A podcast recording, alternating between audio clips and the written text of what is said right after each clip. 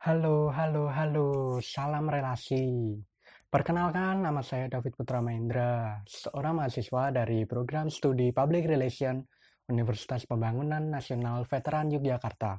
Dalam podcast pertama ini, saya mengucapkan rasa terima kasih pada dosen saya yang bernama Mas Fajar Junaidi atau yang dikenal dengan Mas Jun dalam memberikan tugas pembuatan podcast ini, khususnya guna melatih aksen bicara, pengolahan kata, dan gestur bicara yang baik.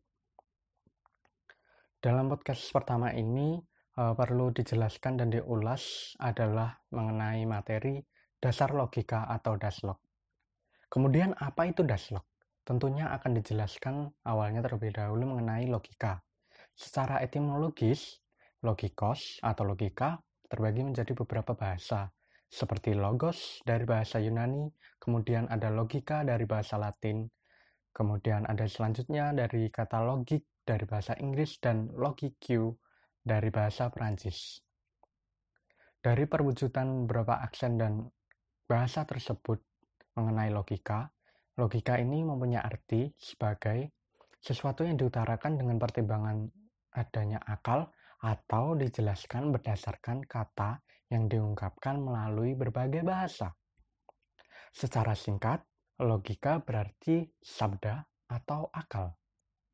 Logika ini juga tergolong seni dalam berpikir yang diucapkan secara komprehensif. Logika berdasar penjelasan para ahli. Aristoteles mengungkapkan bahwa logika merupakan ilmu untuk membuat kesimpulan yang tepat. Kemudian, Pendapat Alex Lanur OFM juga mengungkapkan bahwasannya logika sebagai ilmu pengetahuan dan kecakapan guna berpikir lurus atau tepat guna. Dan menurut pendapat ahli Irving M. Copy, logika ini mengkaji mengenai metode dan prinsip yang digunakan untuk membedakan penalaran yang tepat serta yang tidak tepat. Logika ini bukan ilmu tentang hukum pemikiran, karena psikologi juga terkait dengan hukum pemikiran. Validitasnya tidak identik dengan kajian kebenaran. Selanjutnya, mengenai penalaran. Oh, apakah penalaran, penalaran itu? Penalaran adalah jenis pemikiran khusus di mana memecah masalah berdasarkan proses penarikan kesimpulan dari premis-premis yang ada. Oleh karena itu, penalaran yang tepat adalah premis-premis yang benar menyediakan dasar yang cukup untuk memberikan penarikan kesimpulan. Maknanya, dasar logika adalah ilmu pemikiran mendasar berdasarkan premis yang tepat untuk memberikan kesimpulan suatu permasalahan. Dalam hal ini, mengapa perlu pembelajaran logika? Mengapa? Mengapa harus terjadi? Pembelajaran logika diperlukan bagi semua kalayak karena satu, keterampilan dalam menganalisis serta mengevaluasi secara logis merupakan dasar dari berpikir kritis. Yang kedua, pemikiran yang tidak kritis dapat memperbudak kita dan dapat memanipulasi layaknya propaganda 3A oleh Jepang sewaktu Perang Dunia Kedua. Dan yang ketiga, kepercayaan yang kita terima membentuk sudut pandangan kita terhadap dunia kita sendiri, serta dapat mempengaruhi tindakan kita sendiri juga, dan tindakan tersebut perlu adanya pengujian atau diuji secara mendasar kemudian secara bertahap dan tergantung pada efektivitasnya. Kemud untuk selanjutnya atau kemudian, apa tujuan dan manfaat dari logika itu sendiri? Dalam hal ini, manfaatnya yang pertama, membantu pemikiran seseorang secara rasional kritis, tepat, lurus, tertib, metodis, serta koheren. Yang kedua, meningkatkan kemampuan pikir secara abstrak, cermat, dan tentunya objektif. Yang ketiga, meningkatkan akan kebenaran dan menghindari adanya kesesatan. Dan yang keempat, Trump terampil menyusun argumen secara logis dan mempertahankannya, dapat mengevaluasi argumen orang lain, dan tentu saja membongkar pernyataan dari stigma yang lemah. Sejarah singkat dari logika. Pada masa Yunani kuno, tahun 384 sampai dengan 322 sebelum Masehi, Aristoteles sudah dianggap sebagai bapak dari logika ia menemukan sistematika untuk menganalisis dan mengevaluasi argumen-argumen. Aristoteles meninggalkan enam buku bernama To Organon yang menjadi pegangan mempelajari logika dari mulai abad pertengahan hingga modern. Enam buku tersebut yaitu yang pertama, kategorie berisikan tentang pengertian. Yang kedua, the interpretation yang berisikan tentang keputusan. Yang ketiga, analitika priora berisikan tentang silogisme. Dan yang keempat, analitika posteriora yang berisikan tentang pembuktian. Dan yang kelima, the sophistic elensis berisikan tentang kesalahan dalam berpikir. Beberapa buku inilah yang menjadi pedoman bagi para ahli logisme, mulai dari tokoh abad pertengahan seperti Peter Abelard, Santo Thomas Aquinas, dan William Ockman. Tidak hanya itu, buku ini juga menjadi pedoman dalam memberikan pendapat logisme dari para ahli Eropa modern, seperti Francis Bacon, W. Leibniz, kemudian ada Immanuel Kant, Stuart Mills, dan Dewey.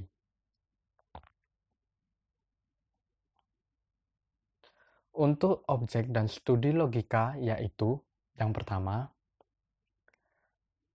objek material mengacu pada isi pikiran. Sesuatu yang dipegang oleh pikiran yang baik tentu saja masuk akal maupun yang dipahami dapat langsung terhubung pada objek material logika. Yang kedua, objek formal mengacu pada kebenaran pikiran. Pada hakikatnya, pikiran yang memiliki keinginan mempelajari kebenaran dan yang pada akhirnya akan menyerah pada studi analogis yang cermat. Yang ketiga, materi subjek menggunakan metode serta teknik logika secara efisien antara yang salah dan yang benar. Oleh karena itu, menurut pendapat Aristoteles, logika formal terkonsentrasi pada bentuk dan tidak memperhatikan suatu premis benar atau salah dalam kenyataannya Sedangkan menurut pendapat Kant, logika material sangat memperhatikan relasi antara premis dengan kenyataannya. Serta menurut pendapat atau pandangan Hegel, logika metafisik berfokus pada relasi akal dengan rasio. Materi selanjutnya mengenai argumen, premis, dan kesimpulan. Argumen sendiri dikelompokkan menjadi dua. Argumen yang premisnya benar-benar mendukung kesimpulan atau good argument dan argumen yang premisnya tidak mendukung kesimpulan. Meskipun argumen ini dinyatakan mendukung atau bad argument. Pernyataan adalah sebuah kalimat yang bisa dikategorikan benar atau salah. Umumnya berbentuk kalimat deklaratif atau komponen kalimat yang dapat berdiri sebagai kalimat dari deklaratif. Contohnya yaitu satu, Coklat penuh dengan kandungan kalori. Yang kedua, melatonin membantu meredakan lelah. Yang ketiga, kandidat politik selalu mengatakan hal atau pendapat yang benar. Dan yang keempat, Tiger Woods bermain golf dan Maria Sharapova bermain tenis. Kalimat sentence juga tergolong kalimat yang tidak bisa dikategorikan sebagai kalimat yang salah atau benar. Contohnya yaitu, di manakah seragen itu yang merupakan argumen? Kemudian, ayo nonton film malam ini, ajakan.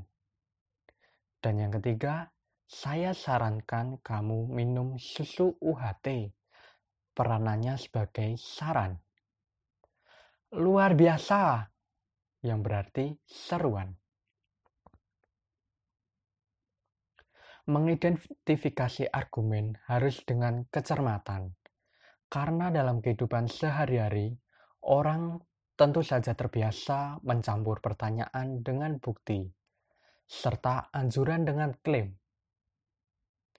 Klaim sendiri merupakan pernyataan suatu fakta atau mengenai kebenaran sesuatu.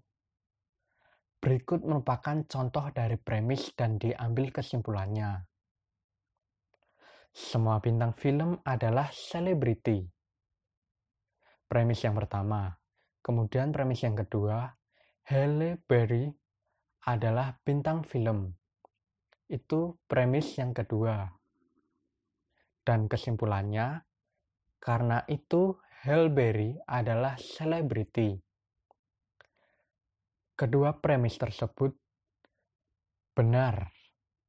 Maka akan menciptakan kesimpulan yang benar juga.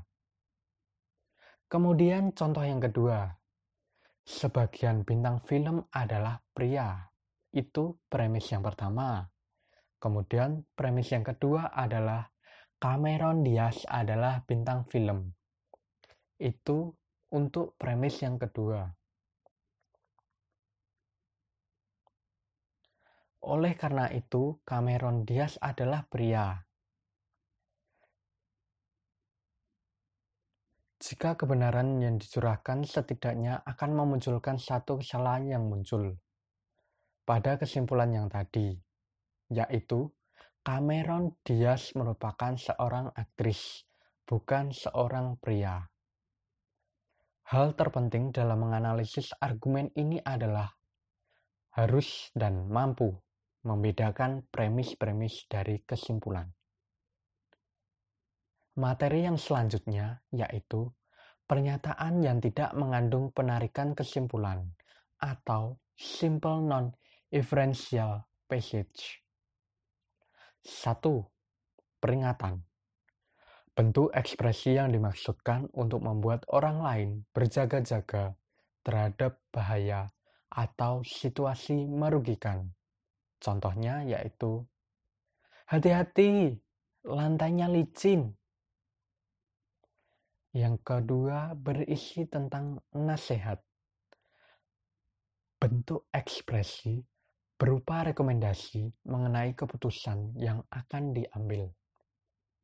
Contohnya yaitu kamu harus sering menghukum dan memukul anakmu supaya dia disiplin dan tetap ter tertib. Yang ketiga, yaitu opini. Ekspresi mengenai sesuatu yang dipercayai seseorang atau pemikiran sesuatu. Contohnya yaitu, makan terlalu banyak membuat orang itu gendut. Menurut pendapat pribadiku, dokter itu jarang sekali bicara dengan jujur. Materi selanjutnya yaitu mengenai pernyataan penjabaran atau expository. Pernyataan penjabaran merupakan elaborasi dari sebuah kalimat, pernyataan yang mengembangkan gagasan. Tentu saja tidak bertujuan untuk membuktikan sesuatu. Contohnya, ada tiga sifat benda yang umum kita kenal. cair, padat, dan tentu saja gas. Benda padat adalah di mana volume dan bentuk tetap. Zat cair adalah zat di mana volumenya mengikuti bentuk wadah itu sendiri. Dan yang ketiga, gas. Gas adalah suatu fase dari benda, seperti cairan. Gas mempunyai kemampuan untuk mengalir dan dapat berubah bentuk. Hal ini dapat dibuktikan dengan ketika mendengar desis dari gas LPG. Jenis argumen, argumen deduktif. Sebuah argumen di mana kesimpulan mustahil atau impossible salah jika premis-premisnya benar. Bagaimana ini? Kesimpulan yang diklaim mengikuti keniscayaan yang berasal dari premis. Premis-premis akan membimbing pada keharusan bahwa kesimpulan itu benar dan dapat melahirkan kesimpulan yang pasti. Contohnya, premis yang pertama, semua kelas matematika akan memakan waktu. Kemudian, premis yang kedua, semua kelas yang sulit adalah kelas matematika. Kesimpulannya, oleh karena itu, semua kelas sulit memakan waktu. Materi selanjutnya mengenai argumen induktif sebuah argumen di mana kesimpulan tidak mungkin atau improbable salah jika premis-premisnya benar. Kesimpulan yang diklaim mengikuti kemungkinan atau probably dari premis. Premis-premis membimbing pada kemungkinan bahwa kesimpulan benar yang tentu saja melahirkan kesimpulan berupa kemungkinan juga. Contohnya, premis pertama yaitu Socrates adalah orang Yunani. Kebanyakan orang Yunani makan ikan. Oleh karena itu, Socrates kemungkinan makan ikan.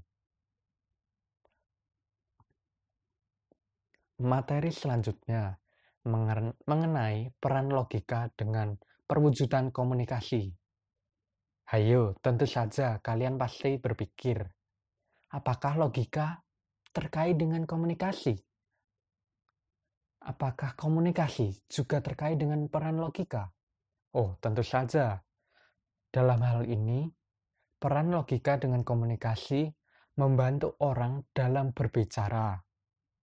Tentu saja dalam perwujudan podcast ini dan menulis secara tertib baik menulis karya ilmiah atau karangan ilmiah, kemudian ada skripsi, ada PKM juga.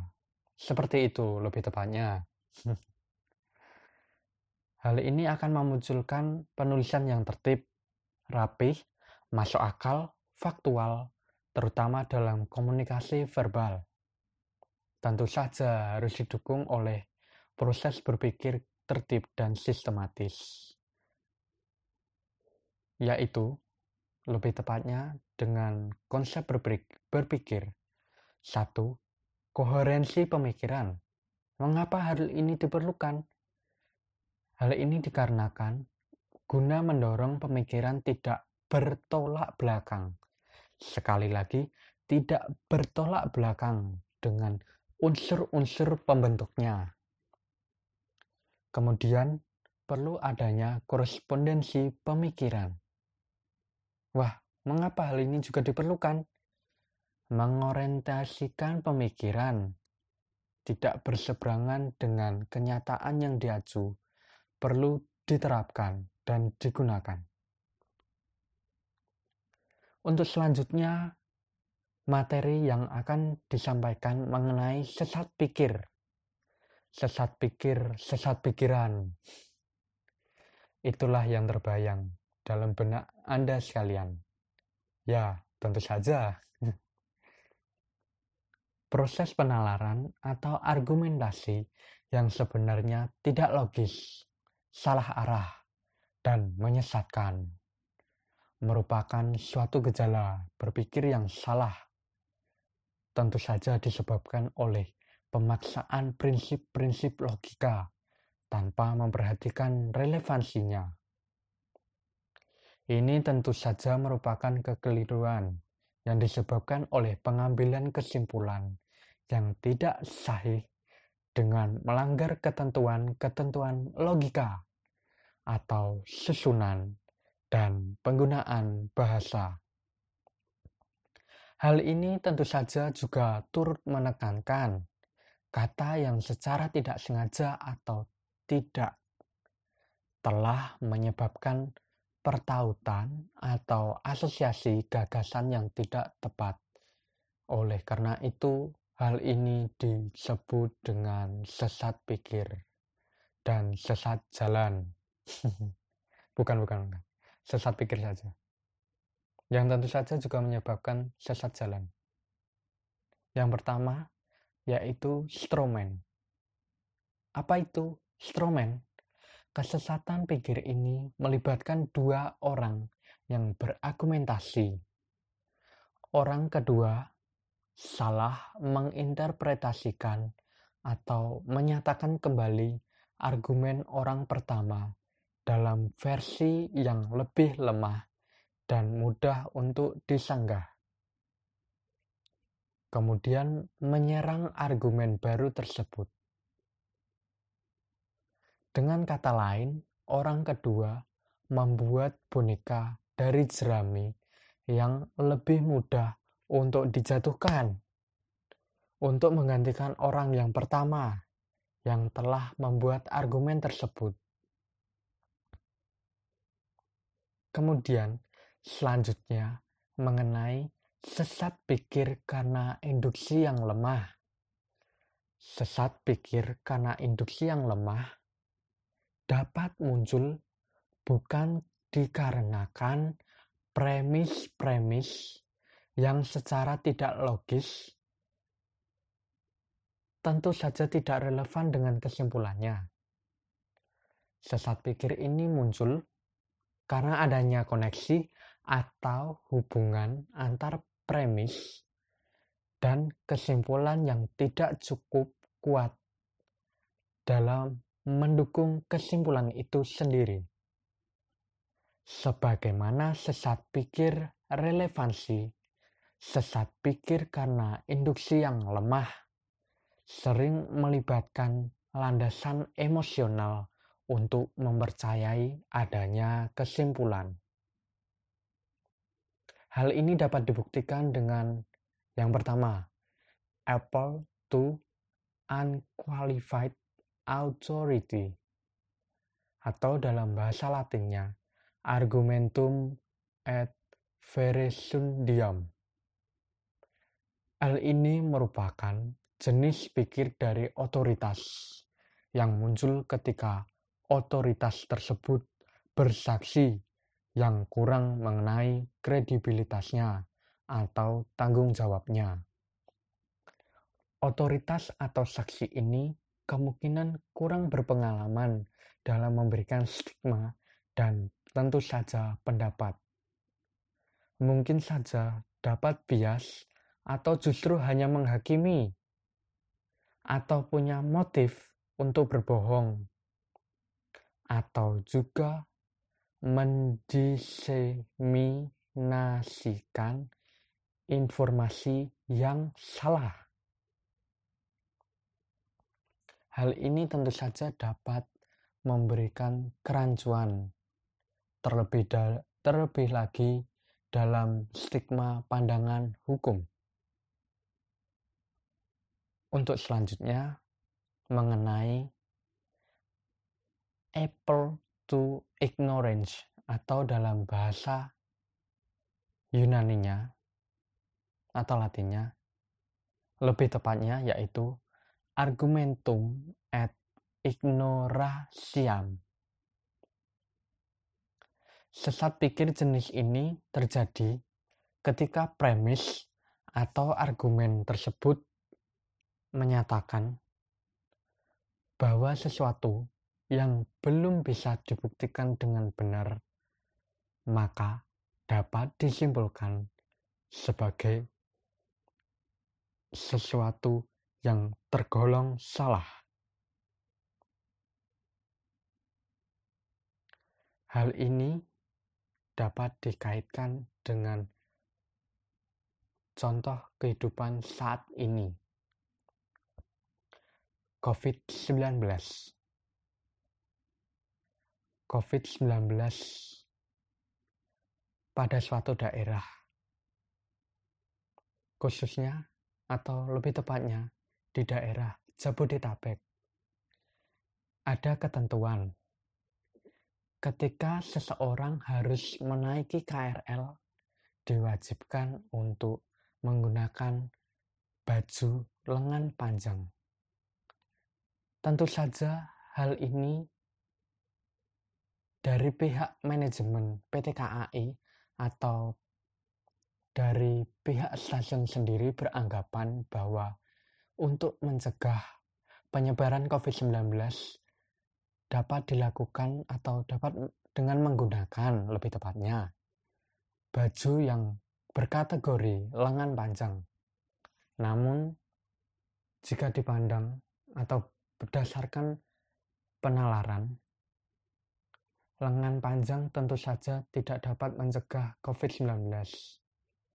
Hal ini tentu saja dapat menyebarkan karena tentu saja virus atau bakteri yang menempel pada suatu benda akan semakin lama, khususnya pada baju tersebut.